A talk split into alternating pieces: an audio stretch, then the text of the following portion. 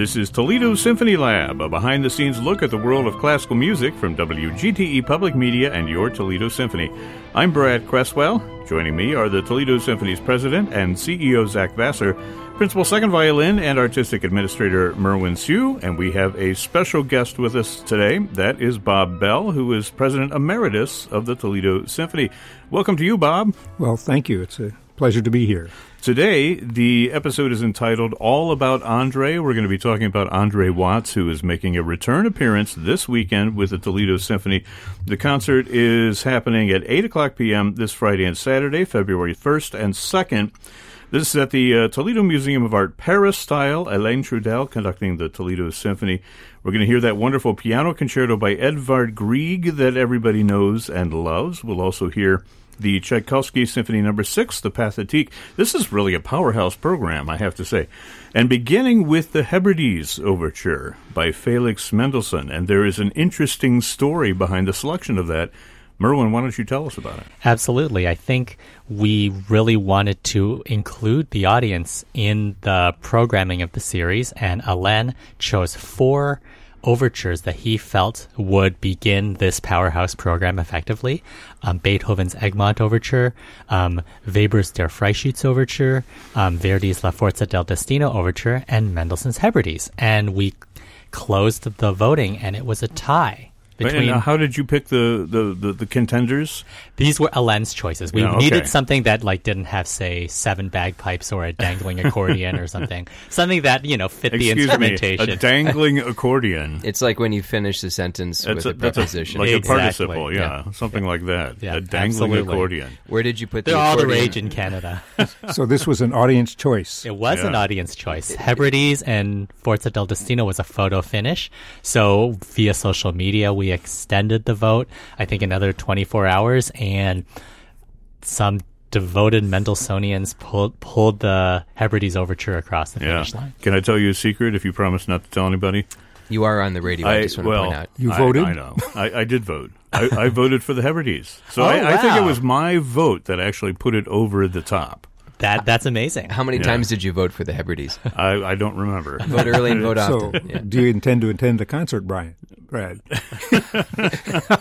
I will attend the Bill. concert if you if you can remember my name. That's okay. I got it. Yes, sir, Brad. You're going. I mean, I understand. you Your name is knighted. Bob. My name is Brad. okay. There's not enough coffee in the world, shall we say, to uh, activate the brain. I think there's actually something that happens when somebody mis- misspeaks their own name. That's a that's Yeah. that's a strike against you, sir. But I not only misspeak it, I, I have often misspelled my name as Bard instead of Brad and not realized it until later. well, it's it's it's poetic. You mean I was in exactly. Bart Simpson? Uh, similar to that, only with a D, as in Shakespeare. Bard Shakespeare. Okay. And and You know, his name was William. Yeah, somehow I did that with the communications between my daughter's school and myself. So I keep getting these emails about my daughter's grades addressed to Bard. Should be the Bard. yeah, yeah. But we digress. So Yes, the Hebrides Overture, Yeah. opening the program. And then, of course, the star of the evening is Andre Watts, returning after a 15-year absence. Now, before we start talking about Andre and talking about the Grieg piano concerto and all of that, I have a little Andre Watts quiz to test our knowledge of this remarkable artist and also to sort of acquaint our listeners with Andre Watts if they don't know him. I mean, he hasn't been here in 15 years, so... You know, maybe he's been off the local radar for a while. I really hope we aren't going to humiliate him with a quiz, though. I mean, he is one of the greatest pianists living today. Absolutely, and the quiz speaks to that. Okay. This is not a silly quiz. Okay. Well, with that in mind, let me pull up a little music here for us. Ooh, This it is- is, a little Grieg. Yeah. Yeah. Little Edvard Nice. Grieg there in the background. Right. Hall of the Mountain King. Nice quiz music. Andre Watts was born in, was it Germany, France, or the United States? Germany. I have a feeling Bob's going to know the answer to all of these. I think to will. recede into the background very soon. He was born in Germany. His father was uh, an African American soldier, Herman Watts, who was stationed in Germany. And his mother was a Hungarian refugee who played the piano. Her name was Maria Alexandra Gusmitz. When he was eight years old, he moved to what city in the United States? Was it New York, Philadelphia or San Francisco? I have Philadelphia in the brain. Me too. There was Philadelphia when he was eight years old. The first instrument he played, however, before they moved to Philadelphia was A dangling accordion. exactly when he was four years old. Did he start out on the piano? It could be a trick question. The clarinet or the violin? How many four-year-old clarinetists are The there? violin. Yeah, I would go for violin. Yes, the violin. Boy, Now I- you guys are three for three right now. I want to hear a four-year-old clarinetist. That that would be really difficult. You start out on the kazoo and then we Yeah. move him over to clarinet. Absolutely. Okay, number four. Uh, Andre Watts studied the piano with his mother, who held up what famous composer slash pianist as a role model for his practicing aesthetic, if that makes sense. Was it Franz Liszt, Frederick Chopin, or Ludwig van Beethoven? That would be Liszt. Franz Liszt. Don't forget his mother was Hungarian, Yes. Ah, as there was. Franz Liszt. Number five, Andre Watts won his first important competition when he was, was it age five, age nine, or age 11? I feel like this this hinges on the definition of important. It wasn't, you know, the local neighborhood. Well, he was, I think he was 16 when he Uh, made his yeah. New York Philharmonic. But before that- so when he played with uh, when he played in Philadelphia, he won an important contest. Was he five years old, nine years old? It is you have a one in three chance here: five years old, nine years old, or eleven years old. I'm gonna go for nine. Oh wait, I'm sorry. That's right. I hit the wrong button. Yeah. Did you get decaf coffee today, Brad? Was that the problem? No, no, Sh- should I con- consider that maybe some of my previous uh, strikes have no, actually been no, correct? no, You know, in all the quizzes that I've lost. no, no. This is not like where you know the the prosecutor gets in trouble and then you have to reopen all of his cases, right? sure about that. Yeah. It's my quiz. I'm sure about it. So he was nine years old when he won a competition to perform in one of the Philadelphia Orchestra's children's concerts. But, and you mentioned when he was 16, he also won another competition to make his debut with, was it A, the Philadelphia Orchestra under Ormandy, B, the New York Phil under Bernstein, or C, Chicago Symphony under Reiner? B. B And for was, Bernstein. It was a Young People's as well, and I just watched the video of it. and I can't remember the exact quote, but uh, Bernstein comes out and he says something like, "I have the distinct privilege to perform with Mr. Watts." Yeah. And you think about the 16-year-old pianist. Pretty That's pretty high praise. Exactly. So after that Young People's concert, Leonard Bernstein hired Andre Watts to fill in for what famous pianist, which helped to solidify his career? Was it Glenn Gould? Was it Leon Fleischer? Or was it Leonard Bernstein? Who did he hire to fill in? That would be Gould. Yay! Glenn Gould. It was just Wow. a couple weeks after the uh, Young People's, and I think he played the Liszt uh, He first play the concerto Liszt. both times. Yeah, Yeah, did you've really done your research here, Zach. That's good. His first album with Bernstein and the New York Phil came out when he was 17. It was a Grammy Award winner for Best New Classical Artist. Andre Watts played a piano concerto by what composer on that? I'm not even going to give you the choices. Just tell me. It was Liszt, wasn't it? Yeah! It was Franz Liszt, Piano Concerto Number One. That album had somewhat of a slightly superlative title, which was was it the Fantastic Mr. Watts? Was it the exciting debut of Andre Watts, or was it Introducing Andre? Which one of those three was the title of his first album when he was? I feel like it's B. I'm going to go for B. Yay! The exciting debut of Andre Watts. Okay, final question. We made it. You guys have got like a perfect record here. Okay. Uh, way to jinx us. Okay. Yeah. We better. We, we're gonna. Except for the one I counted wrong, which was actually right. Don't forget it. Yeah. Okay. Last question. No pressure. Which of the following concertos did Andre Watts wait to start performing until he was in his 50s? Was it Rachmaninoff number three? Was it Tchaikovsky number one? Or was it the Grieg It's piano the Grieg. concerto? Grieg. It's the Grieg. The Grieg Piano Concerto. Yeah. I read an interesting interview with him uh, not too long ago where he talked about the fact that he held off on that because it was, you know, so popular and had been done by so many different pianists. He wanted to make it fresh. Hmm. The only way he could do that was by, you know, taking his time. Should we all have such patience? Right? It says a lot about an artist that they're willing to wait, you know, to make sure they have something to say about it. Yeah. I think we've all heard a recording that we wish probably hadn't been made, something that didn't really say anything new. So that's kind of refreshing. Yeah.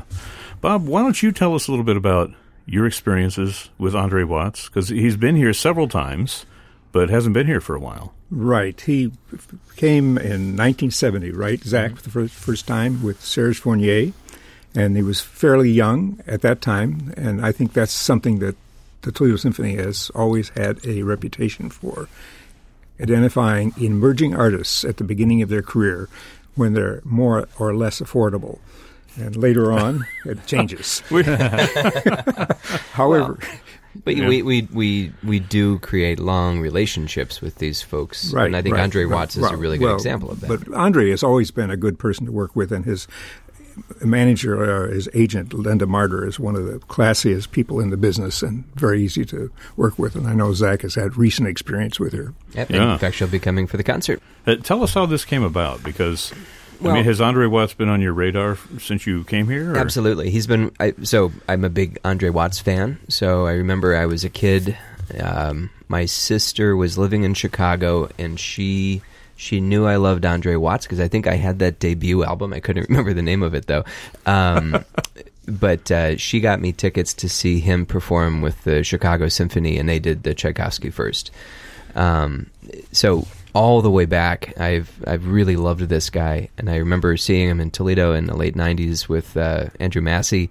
And when we went into this 75th anniversary year, we really wanted to have kind of a a, a, a great returning artist, um, a high caliber performer who'd been here before, and we looked at a bunch of different options, and we kept going back to Andre Watts because he is. Um, he is the only soloist to perform with every music director going back to Serge Fournier. So he's this will be his eighth performance in Toledo, which says a lot. Um, but that doesn't mean that he's been here every three years. It's been 15 years since he's been at the Peristyle. So and and if you look at the concerti that he's brought here, that 1970 debut that, that Bob was talking about was the the Brahms second concerto. So for a young kid, that's a it's a meaty uh, concerto to come with. Yeah. Um, he did Beethoven four, he did Beethoven five, he did uh, Liszt second, the Tchaik one uh, with uh, Fournier again on the same program as a Rachmaninoff concerto. He did Brahms with Massey. That's the concert I remember uh, in '98. And then he was last here in 2004 with uh, Stefan Sanderling Mozart, to perform. Mozart. Yeah. Yeah. So that's a that's like the entire catalog of great concerti as far as I'm concerned, and to add Grieg to it, it just made so much sense. It's a wide-ranging uh, repertoire, but all of them have something in common. They're, they're all uh, somewhat serious, you know, really important concert works for the piano. And, and the interviews that I've read with him, he seems to be a very serious artist in, in the sense that he really wants to find the core uh, of what the, the composer was creating in that work. When he was talking about the Grieg piano concerto, he talked about a lot of other pianists kind of over romanticizing the piece. And for people who are not familiar with it, let me play just a, a little bit of the first movement. I don't know that. Uh, here we go. Now, everybody knows that famous opening, right? It sort of has a little bit of a gothic feel to it, and I think a lot of those feelings have been sort of impressed upon it Yeah, it even since makes it was written. even makes a strange appearance in How to Succeed at Business Without Really Trying. You're talking about the stage, the That, musical. that that moment, yeah, it shows Yeah. up in the in the score. Oh, interesting. yeah, but everybody knows this concerto. Um, and and getting back to the interview I read with Andre Watts, he talked about how a lot of it is taken for granted. A lot of pianists have sort of been a little, perhaps, more indulgent than mm-hmm. others. And his idea was to try to get back to basics, mm-hmm. play things in the tempo that the composer wrote, play things without as much rubato, say, mm-hmm. and. and in your experience and in, hearing him or working with him, w- would you agree with that idea that that that's the sort of thing that he seems to go for in his performances? I wonder if Merwin wouldn't have a great perspective in that because he sits right next to him during the performance. Often that's a very intimidating but very exciting place to be. I think um, when you're watching a great artist like that, I think one thing that's really impressive when you're listening to Andre Watts on recording is there's this robustness and power in the sound. But when you're watching him perform, the power doesn't come from like these grand gestures moving all over the, the it's very contained. You have this sense of immense power, but it's all very kind of very marshaled. Yeah. Um, and I think that with with the Grieg piano concerto, that should really serve him extraordinarily in good stead. I think um, it's an A minor concerto, very much in the tradition of the Schumann A minor concerto.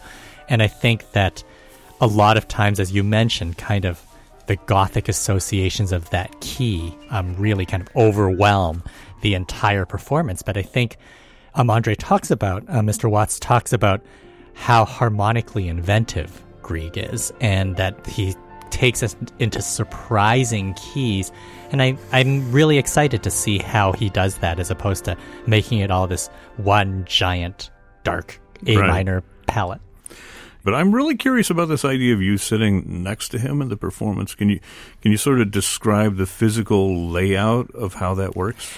And this might actually change because of the way uh, Alain Trudel likes to set up the orchestra with the first violins and the second violins opposite each other. But typically, um, with the first violins and the second violins next to each other, uh, the front stand of second violins is basically right alongside the the keyboard, and we really get an amazing view. And it's one of the times you just when there's an orchestra um, kind of a break in the orchestral tutti, you you have to be really careful not to completely lose track of where you are in your part and uh, just uh, get lost in yeah. the in the pian- piano playing. Well, just be happy they don't ask you to turn pages while you're there. That has happened, and it's not a good idea. I can imagine.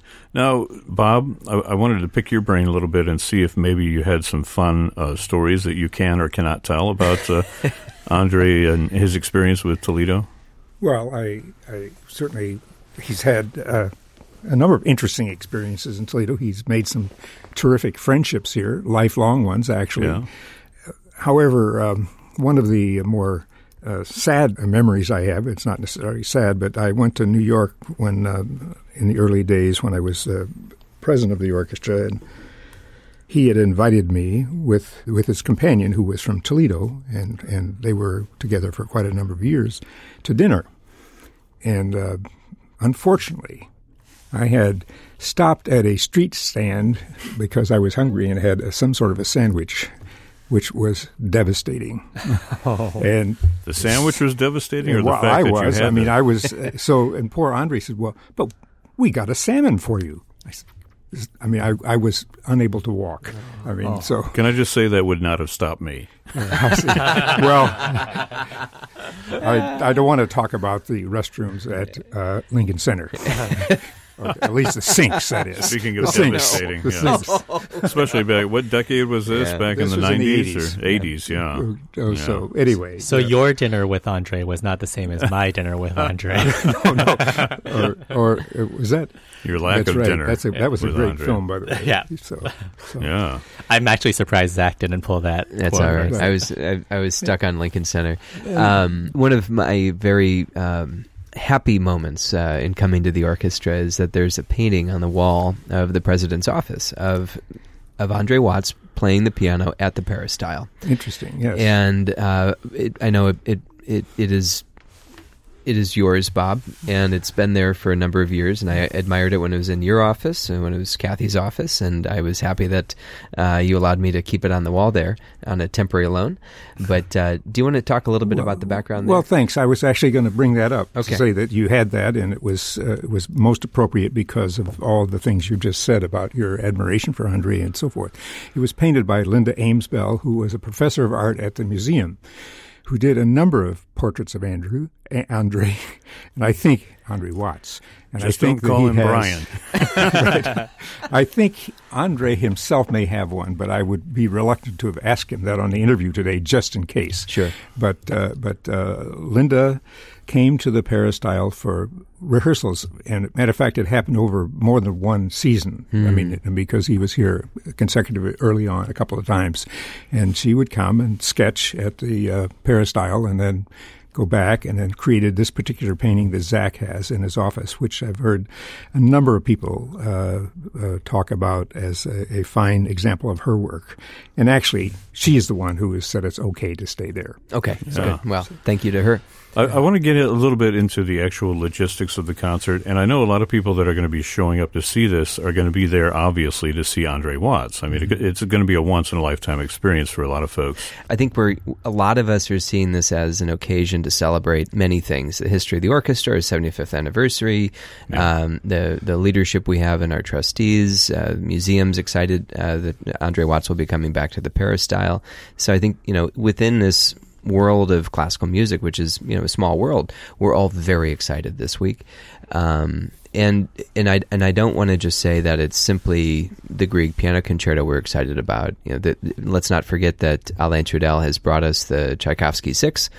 Um, it was his you know last. Um, guest performance where he played the Tchaikovsky Fourth, which is the theme song for this right. program. Yeah. Um, and and I remember his Tchaikovsky was was very forceful, very beautiful. It radiated off the stage, and I'm very excited to see what he brings to that. Well, we've pivoted a little bit here to Tchaikovsky. Do we, we want to talk about that particular piece for people that may not be familiar with it? It's also known as the Pathétique symphony, right? I'm looking at you, Merwin. That is one of those things that really just doesn't translate well in program notes. yes. You can't just go not the pathetic. Pathetic. Right. It doesn't right. really work as well. I think. Well, describe how it does work. What, is, what does it mean? Well, I think it maybe the the word that better applies is pathos mm-hmm. and this sense of mourning and the sense of loss. It's a very unconventional symphony for Tchaikovsky. It begins very very slowly, and the first movement never really kind of settles into a typical allegro that mm-hmm. Tchaikovsky would would launch, and then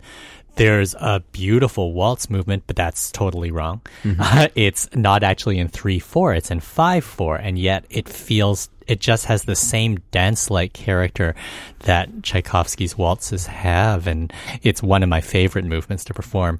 There's a real ease to that movement, which completely um, sets every other movement apart because that second movement, I think the movement that's probably talked about the least, just has this this cheerfulness and this joy and this grace mm-hmm. that um, that I, I just love performing that movement. And then the third movement is an exciting, um, invigorating march that it's almost impossible not to applaud at the end of that march, even if you know there's a finale coming.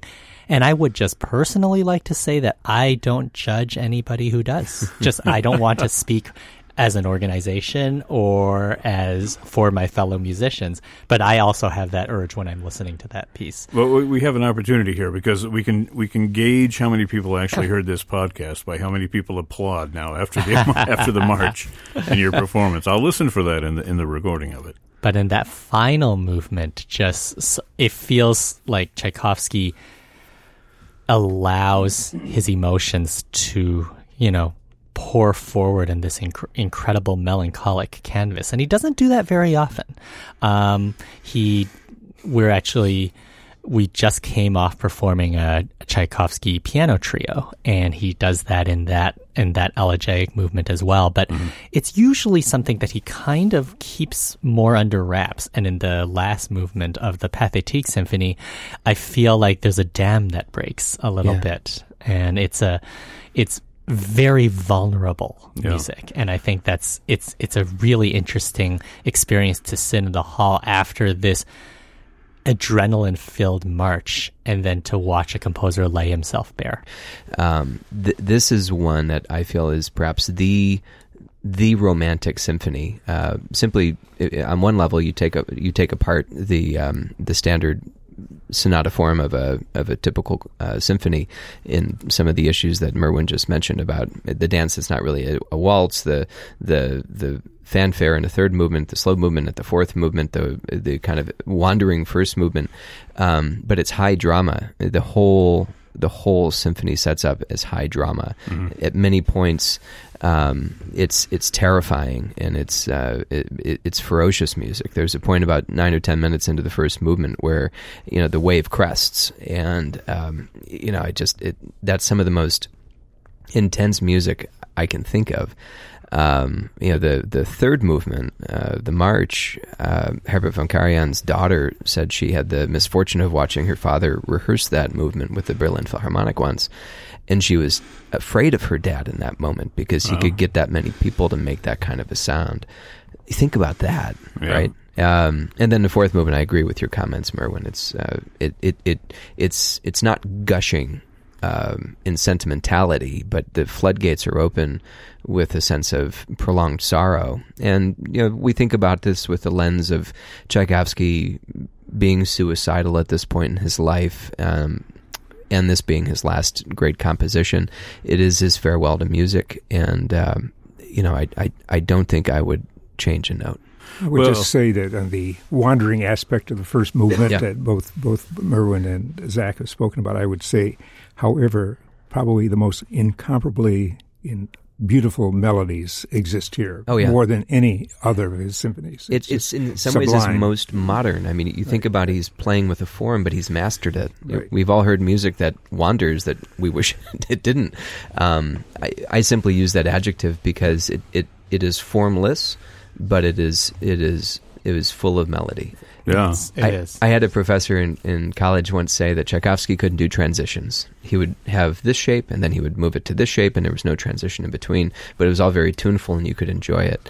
And I think by the sixth symphony, he had found his way around that. Yeah. Well, what you're talking about uh, sounds like his ballets. You know, the, Right. the scenic kind of formula. Right, yeah. The Symphony Number Six is a far cry from the Nutcracker. Indeed. Right. And Indeed. although I, it might be interesting for you to make a, a cameo as Mother Ginger in the, the, the Pathetique Symphony. What do you think, Zach? Yeah, but it would it would be like this sort of like sad clown. It- Oh no, that was a good one. Yeah. That was that one deserves a little applause.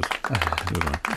Well, uh, we're about we're running out of time. I wonder if anybody wants to take the last word. We haven't really talked a whole lot about the Grieg piano concerto itself. We talked a lot about Andre Watts, who's going to be back here. But does anybody have anything they want to say about the concert when it was uh, done in Toledo last?